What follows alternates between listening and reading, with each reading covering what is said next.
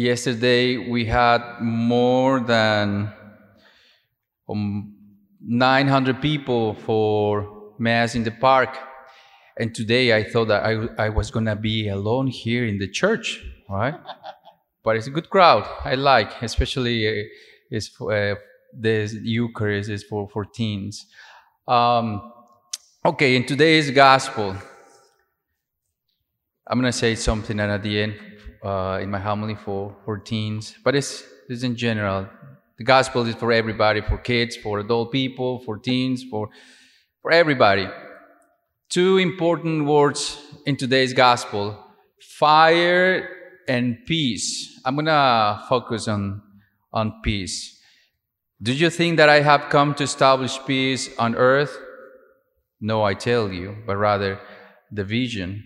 Jesus said to his disciples, this is, this is a confusing statement by Jesus, but you know what? There is not contradiction in Jesus. He is not only the Prince of Peace, but also the way, the truth, and life. Jesus didn't come with explicit intention of dividing people or families. No. He came to proclaim the kingdom of God the values that God holds dear and wants us to live by. The consequences of proclaiming those values by His word and deed were that communities and families ended up divided. Jesus brings division because some follow him and others reject him, right? They don't accept the gospel. We must make a, deci- a decision to follow him or not, to share his gospel or not, to share his baptism or not. This choice can result in division and even within families. Two months ago or three months ago, I traveled to Mexico and I realized that my family members they say i don't have religion in my life no religion right? They they don't accept jesus. I pray for them right? I don't accept that but i pray for them. True peace is a life that is built on goodness and justice. Jesus calls us to peace but getting to peace is often disturbing and painful. An important distinction should be held in mind the difference between keeping the peace and serving the peace. If keeping the peace is our highest priority, we will never permit ourselves to say that a particular relationship is toxic. And we need to change it. We will never face the reality that our marriage needs help to overcome anger and resentment. Why would a spouse not speak the truth? Because of a fear of an argument, because of a risk that a partner will become disappointed or angry.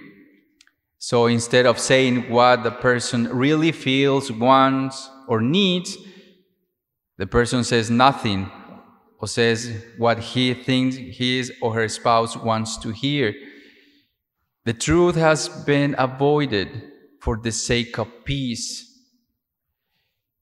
If keeping the peace is our highest priority, we will never have the courage to confront a family member about his or her vices.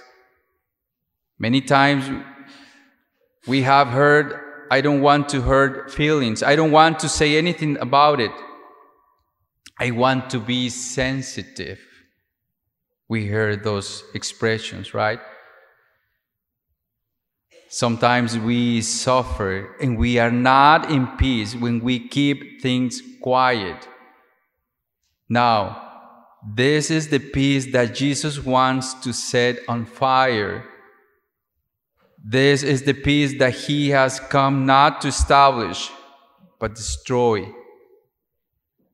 Jesus wants us to know the truth cannot be sacrificed to keep the peace.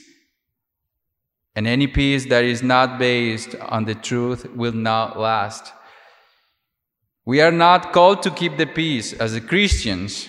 We are called to serve the peace.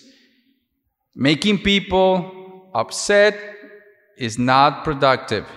It is not valuable in itself. We are called to raise issues respectfully, but honestly.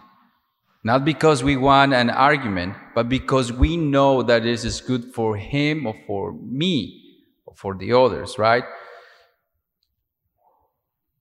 Now, this is for adult people, for everybody. But what about teens? What about them? Huh?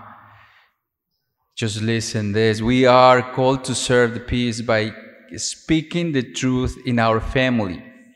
Okay? Okay, teens, listen. Listen to me. Invite, invite your parents to have a conversation for what? What is the reason, right? It can feel nice for some young people to invite their parents to a coffee, eat a meal, or take a drive together. The idea here is to create a container in which your parents can give you the attention and time you deserve. Okay? Sometimes parents are busy, no time for kids, no time for teens, but they say, hey, I'm here. Lead with your needs Perhaps there is a problem in your life and you need help solving, okay? I remember when I was a teen, probably 13, 14, and always my mom asked me, You okay? And always I say, Yes, I'm okay. But I had a lot of fears in my life. But always I said, Yes, I'm okay. But I was not okay. You might say, I'm looking for ideas to get through this issue. Or maybe you are looking for reminder that you are strong, that you can handle it, that you've got this. I really need some reassurance today. Don't be afraid. Just open your, your heart, open your mind. Just say this, right? To your mom, your dad, parents express your limitations. When I hear confessions, I realize that teens are busy doing a lot of homework, right? But just say, for example, if you are busy or want to express your limitations, just say, I don't have a ton of energy today, so we can follow up another time. Or perhaps you say, this has been overwhelming for me. So I'd like to keep this conversation under, under 30 minutes. Teens, setting boundaries can help you maintain the feeling of choice throughout the conversation.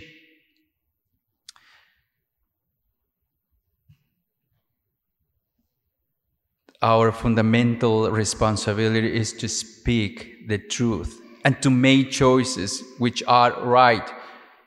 If we do this, we will be following Jesus, even if we set things on fire. Teens, friends, are you keeping the peace or are you serving the peace? With prudence, strength, and God's grace, we will be serving the peace.